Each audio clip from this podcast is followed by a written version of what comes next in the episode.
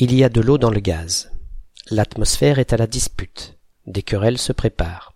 Que voilà une belle métaphore cuisinière qui date du début du XXe siècle et pour laquelle on trouve deux origines.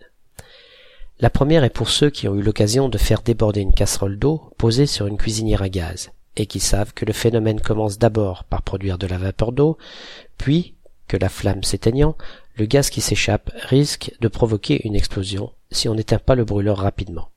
Autrement dit, ça commence par fumer, puis ça explose, exactement comme lors d'une dispute.